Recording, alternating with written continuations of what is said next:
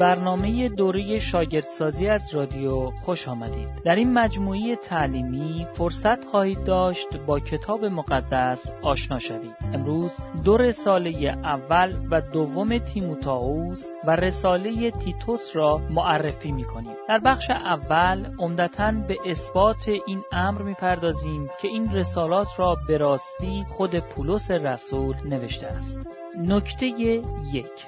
نویسنده رسالات اول و دوم تیموتائوس و تیتوس. اگرچه این سه رساله را گاه رسالات شبانی مینامند اما تیموتائوس و تیتوس شبان به مفهوم امروزی کلمه نبودند بلکه صرفا همکاران ویژه پولس رسول بودند. آنان شبانی یا خادمی کلیساهای محلی خاص را بر عهده نداشتند بلکه فرستادگانی بودند که پولس آنها را به جاهای خاص میفرستاد تا مأموریت یا وظیفه به خصوصی به انجام برسانند تیموتائوس و تیتوس دستیاران رسولان عیسی مسیح بودند و به تأسیس نخستین کلیساها در آسیا و اروپا کمک می‌کردند. رهبری این کلیساها را گروهی از پیران یا رهبران بر عهده داشتند. برخی کوشیدند با ذکر دلایل گوناگون ثابت کنند که رسالات تیموتائوس و تیتوس را پولس ننوشته است. در زیر به چهار دلیل عمده که از سوی این گونه افراد عنوان شده است اشاره خواهیم کرد و به هر کدام به نوبت پاسخ خواهیم داد.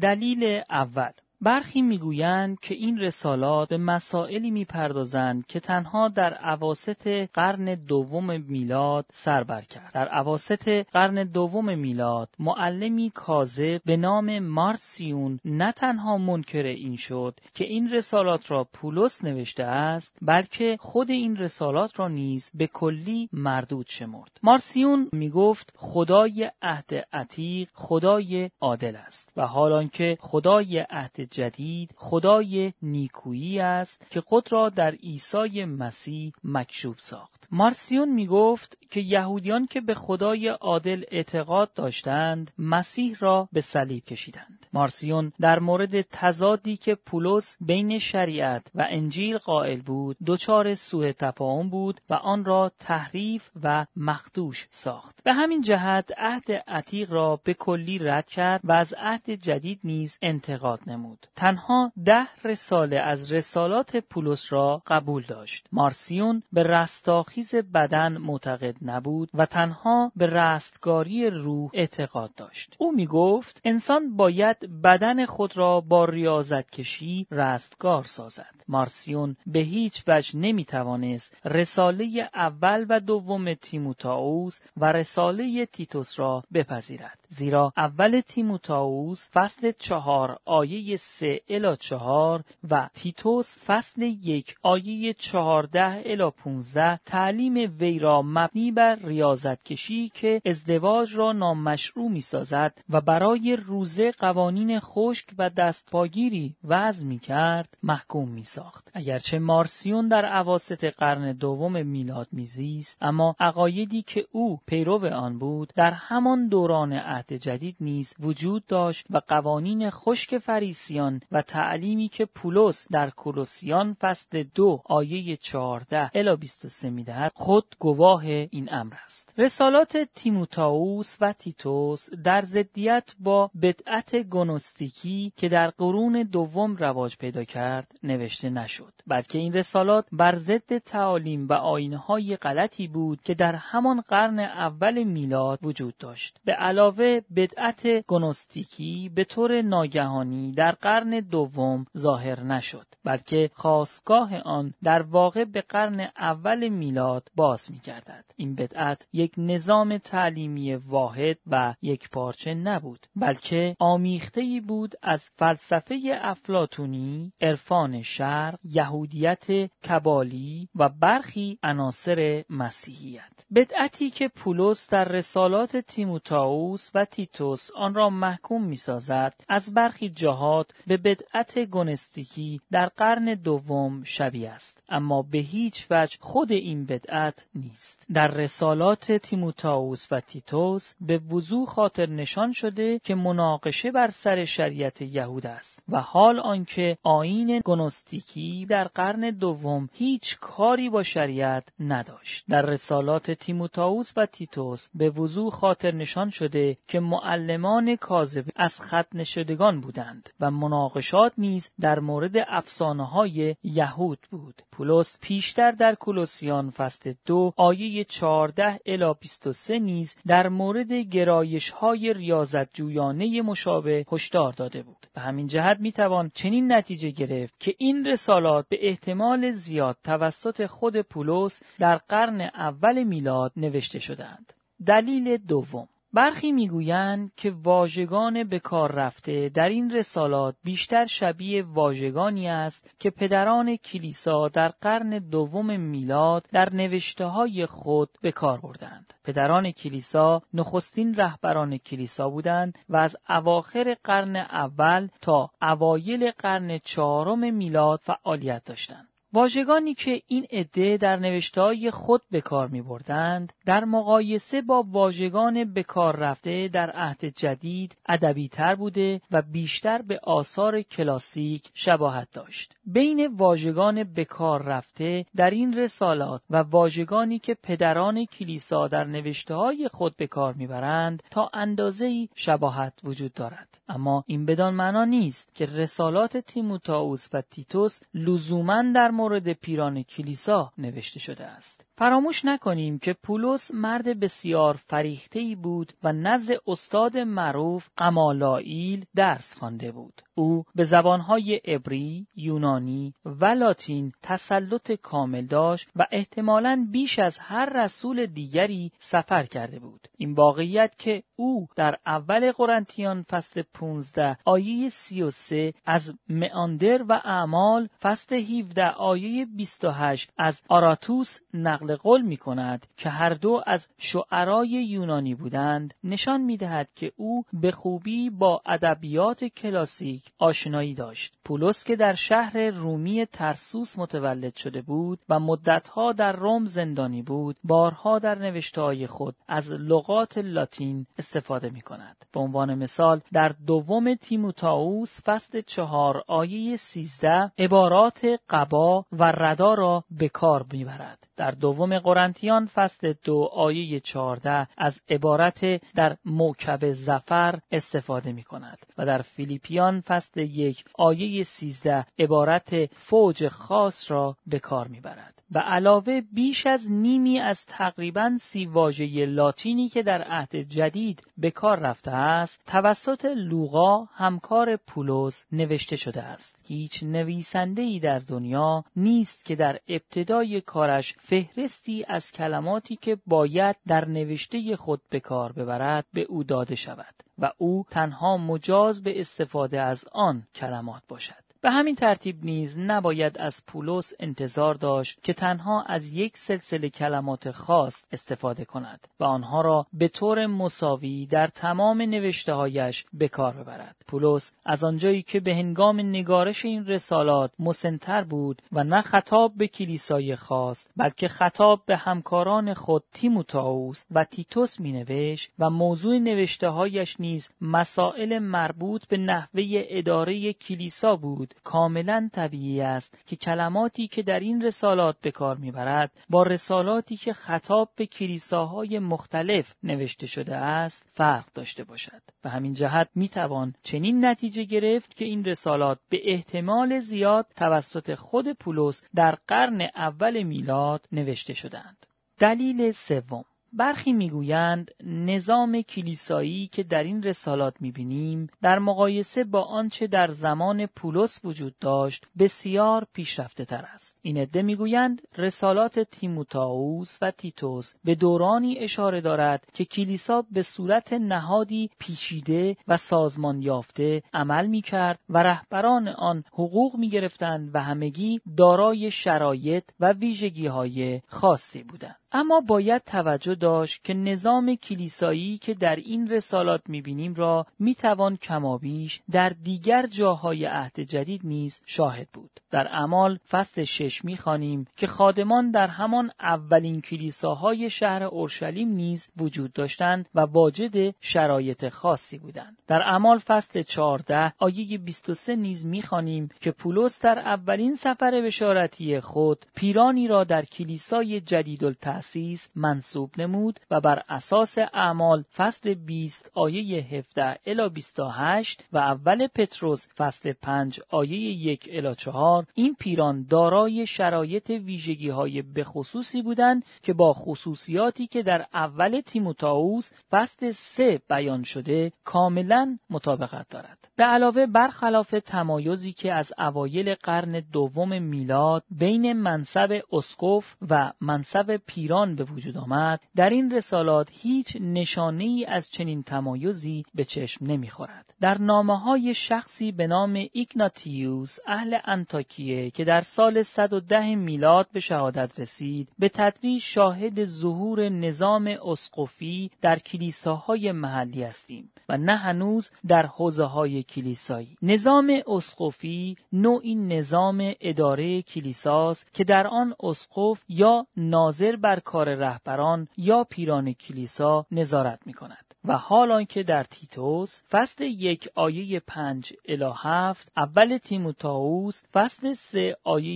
یک الی هفت اعمال فصل بیست آیه 28 فیلیپیان فصل یک آیه یک و اول پتروس فصل پنج آیه یک الی چهار لقب اسقف یا ناظر به عنوان مترادفی برای رهبر یا پیر به کار رفته است. و هیچ فرقی بین این دو منصب نمی بینیم. بنابراین چنین نتیجه می گیریم که نظام کلیسایی که در رسالات تیموتائوس و تیتوس می بینیم در مقایسه با آنچه که در زمان عهد جدید وجود داشت پیشرفته تر نبود و در نتیجه این رسالات را به احتمال زیاد خود پولس در قرن اول میلاد نوشته است.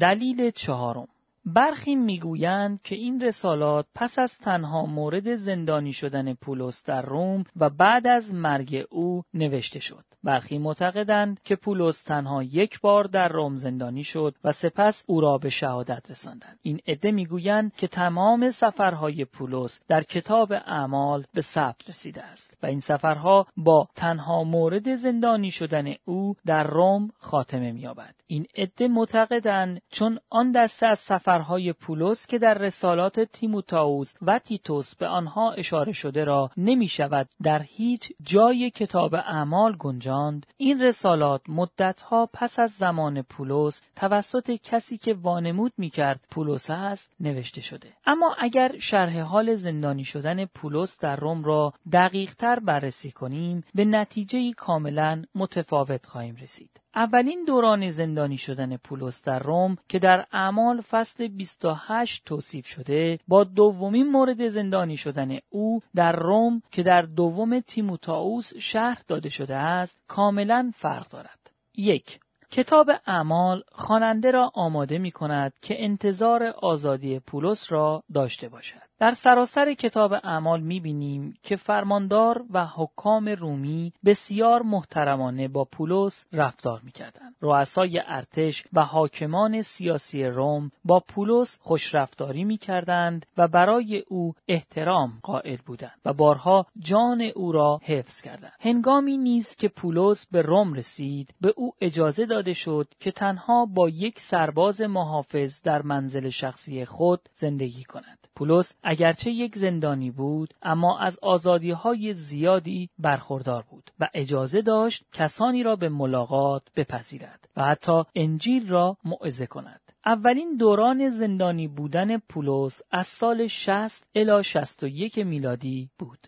دو رسالات پولس از زندان خواننده را آماده می کند که انتظار آزادی پولس را داشته باشد. پولس در اولین دوره زندانی بودن خود چهار رساله نوشت. کولوسیان، فیلیمون، افسوسیان و فیلیپیان. او در فیلیپیان فصل یک آیه 25 الی 27 و فصل دو آیه 24 می نویسد که مطمئن است به زودی آزاد خواهد شد و نزد ایمانداران فیلیپی خواهد آمد. در فیلمون فصل یک آیه 22 نیز می خواهد که برایش اتاقی آماده کنند زیرا امیدوار است به زودی از زندان آزاد شود.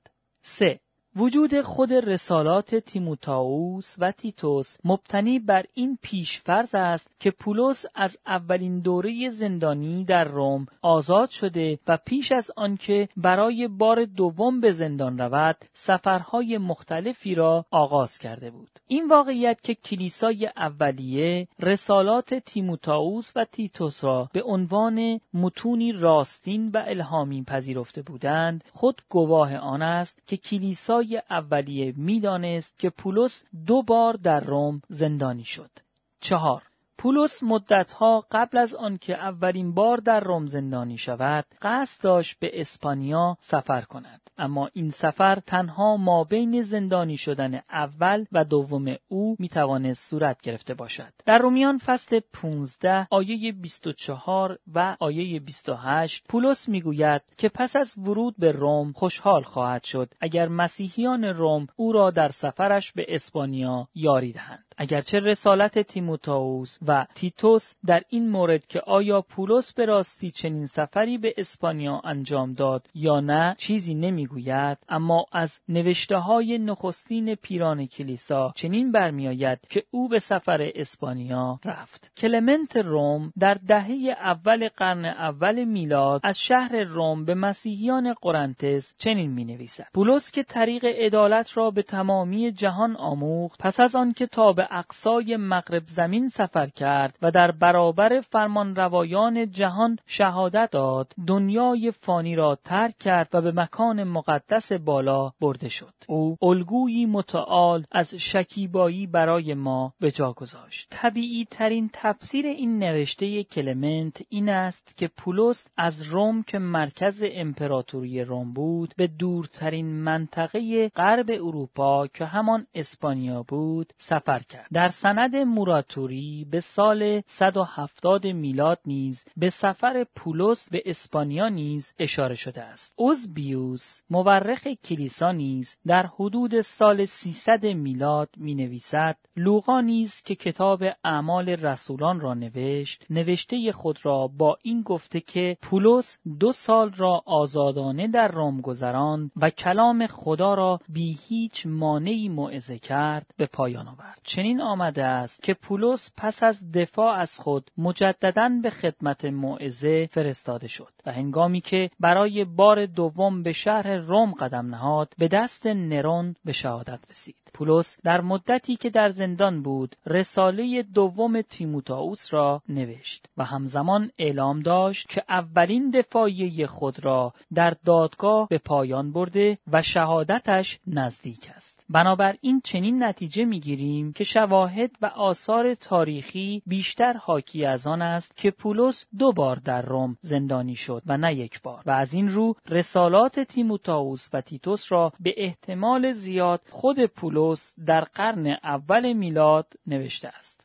دلیل پنجم. نویسنده رسالات تیموتائوس و تیتوس خود پولس رسول است. همانطور که در بالا دیدیم هیچ دلیل قانع کننده ای وجود ندارد که بتواند ثابت کند این رسالات را پولس ننوشته است. در هر سه این رسالات به وضوح قید شده که نویسنده پولس رسول است. وقایعی که این رسالات در مورد آن سخن می‌گویند همان واقعیاتی است که در کتاب اعمال و دیگر رسالات پولس بدانها اشاره شده است. به عنوان مثال در اول تیموتائوس فصل دو آیه سه و هم در اعمال فصل 26 آیه 9 الی 11 پولس خود را کسی توصیف می کند که زمانی کفر می گفت جفا می رساند و به خشونت متوسل می شده است هم در اول تیموتائوس فصل دو آیه هفت و هم در قلاتیان فصل دو آیه هفت گفته شده که پولس پس از توبه از سوی خدا تعیین شد تا حقیقت را اعلام کند و رسول و معلم باشد.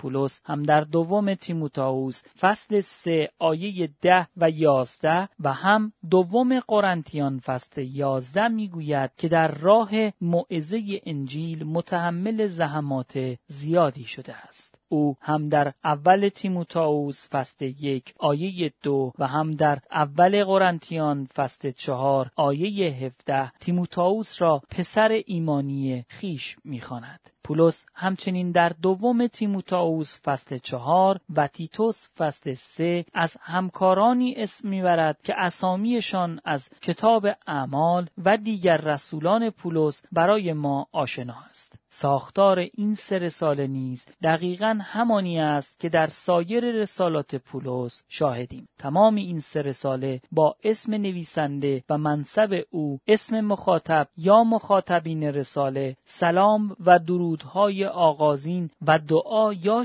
گذاری آغاز می شود. در پایان نامه نیز درودهای پایانی و دعای برکت را شاهدیم. سرانجام شهادت یک صدای کلیسای اولیه نیز گواهی می دهد که رسالات تیموتائوس و تیتوس را به راستی خود پولس نوشته است.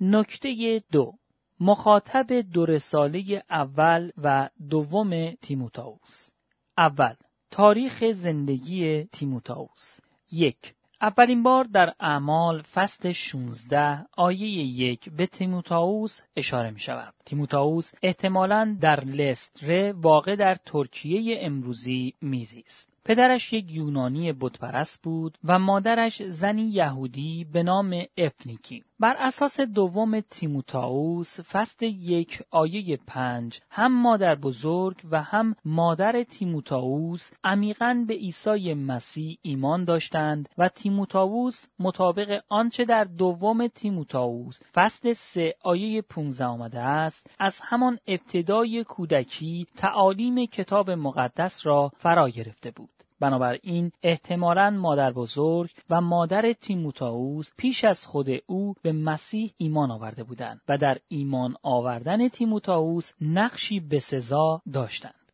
دو در جریان اولین سفر رسالت بشارتی پولس از سال 47 الی 48 میلادی تیموتائوس احتمالاً شخصا قلب و زندگی خود را به عیسی مسیح سپرده زیرا پولس در اول تیموتائوس فصل یک آیه دو او را فرزند روحانی خود می‌خواند. 3. در جریان دومین سفر رسالت بشارتی پولس از سال 50 الی 52 میلاد تیموتائوس دعوت پولس را برای ملحق شدن به گروهی متشکل از پولس، سیلاس و لوقا میپذیرد. در اعمال فصل 16 آیه دو می‌خوانیم که مسیحیان لستره و دربه از تیموتائوس به نیکویی یاد می‌کردند. پولس از آنجا که هنوز کار موعظه را از کنیسه های یهود آغاز می‌کرد تیموتائوس را ختنه کرد تا باعث رنجش یهودیان شریعتگرا نشود. احتمالا در همین زمان بود که شورای پیران کلیسا که در جریان اولین سفر بشارتی پولس تعیین شده بودند به اتفاق پولس بر تیموتائوس دست گذاشته و او را برای مأموریت تازهش دستگذاری نمودند.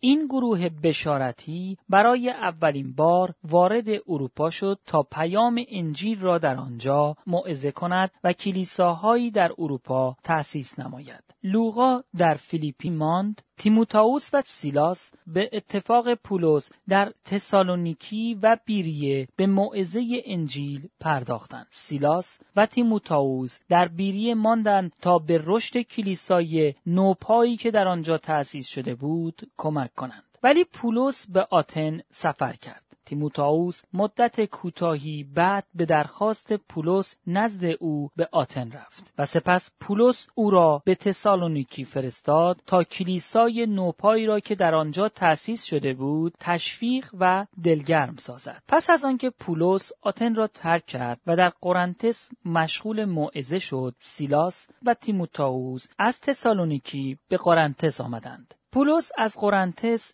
دو نامه خطاب به ایمانداران تسالونیکی نوشت که در هر دوی آنها به سیلاس و تیموتائوس اشاره شده است. چهار در جریان سومین سفر رسالتی بشارتی پولس از سال 53 الی 57 میلاد تیموتائوس در مدت سه سالی که پولس در افسوس خدمت کرد همراه او بود. پولس تیموتائوس را از طریق مقدونیه به قرنتس فرستاد و می‌خواست تیموتائوس پس از رسیدن نامه اولش به ایمانداران قرنتس وارد آن شهر شود. پولس پس از ترک افسوس به مقدونیه رفت و در آنجا در دیدار با تیموتائوس رساله دوم خود به ایمانداران قرنتس را فرستاد. تیموتائوس به همراه پولس به قرنتس رفت و آن دو به مدت سه ماه در قرنتس ماندند. تیموتائوس با پولس به مقدونیه سفر کرد و در تروآس منتظر پولس ماند. پولس در این مدت احتمالا در فیلیپی ماند. سپس تیموتائوس احتمالا همراه پولس راهی اورشلیم شد.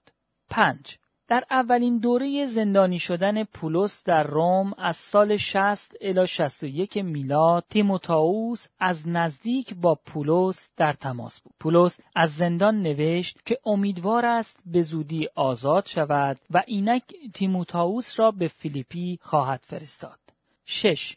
ما بین دو بار زندانی شدن پولس در روم از سال 61 الی 64 میلاد پولس به همراه تیموتائوس در افسوس بود. تیموتائوس نخستین نامه ای را که پولس به او نوشت احتمالاً بین سال 61 الی 63 میلاد در افسوس دریافت کرد. پولس مسررانه از تیموتائوس خواست که در افسوس بماند و در برابر معلمان دروغین ایستاده تعالیم صحیح را به ایمانداران آنجا بیاموزد. تیموتائوس دومین نامه پولس را نیز که او در زمستان سالهای 64 الی 65 میلاد از زندانی در روم نوشته بود در حالی که هنوز در افسوس به سر می برد دریافت نمود. در این مورد که آیا تیموتائوس قبل از وفات پولس پولس در روم به نزد او رفت یا نه چیزی نوشته نشده است. هفت در ابرانیان فصل 13 آیه 23 بار دیگر از تیموتائوس نام برده می شود.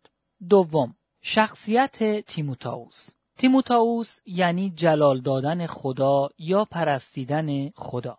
پولس در فیلیپیان فصل دو آیه 20 الی 22 می‌گوید که کس دیگری را مانند تیموتائوس سراغ ندارد که این چنین خالصانه به فکر دیگران باشد. تیموتائوس کسی بود که نه منفعت خود بلکه منفعت عیسی مسیح را طالب. او یک خادم واقعی بود و خود را از هر لحاظ وقف پادشاهی مسیح ساخته بود. پولس در اول قرنتیان فصل چهار آیه 17 می‌گوید که تیموتائوس در خداوند امین است و شیوه زندگی و تعالیم او را به مسیحیان یادآور خواهد شد. تیموتائوس در گروه بشارتی خود فردی امین و وفادار بود و خود را متعهد به گروه می‌دانست با توجه به آنچه در اول قرنتیان فصل 16 آیه 10 و دوم تیموتائوس فصل 1 آیه 7 آمده تیموتائوس ظاهرا از لحاظ شخصیتی فردی کمرو، ترسو و کم حرفی بود. در اول تیموتائوس فصل 5 آیه 23 نیز می‌خوانیم که او اغلب بیمار می‌شد. با این حال تیموتائوس آماده بود که خانه و کاشانه خود را ترک کرده پولس رسول را در اکثر سفرهای پرمخاطرش همراهی کند و خود نیز به مأموریت‌های دشوار فرستاده شود. مطابق دوم تیموتائوس فصل چهار آیه 9 و آیه 21 پولس می‌دانست که تیموتائوس نهایت سعی خود را خواهد کرد که در زندان به ملاقاتش بیاید. تیموتائوس فرد بسیار قابل اعتمادی بود. پولس او را فرزند، برادر و همکار خیش در کار گسترش انجیل مسیح خواند. تکلیف برای هفته آینده اول در طول هفته آینده دوم تیموتائوس فصل یک الا چهار و تیتوس فصل یک الا سه را بخوانید. هفته بعد این مقدمه را تکمیل خواهیم کرد.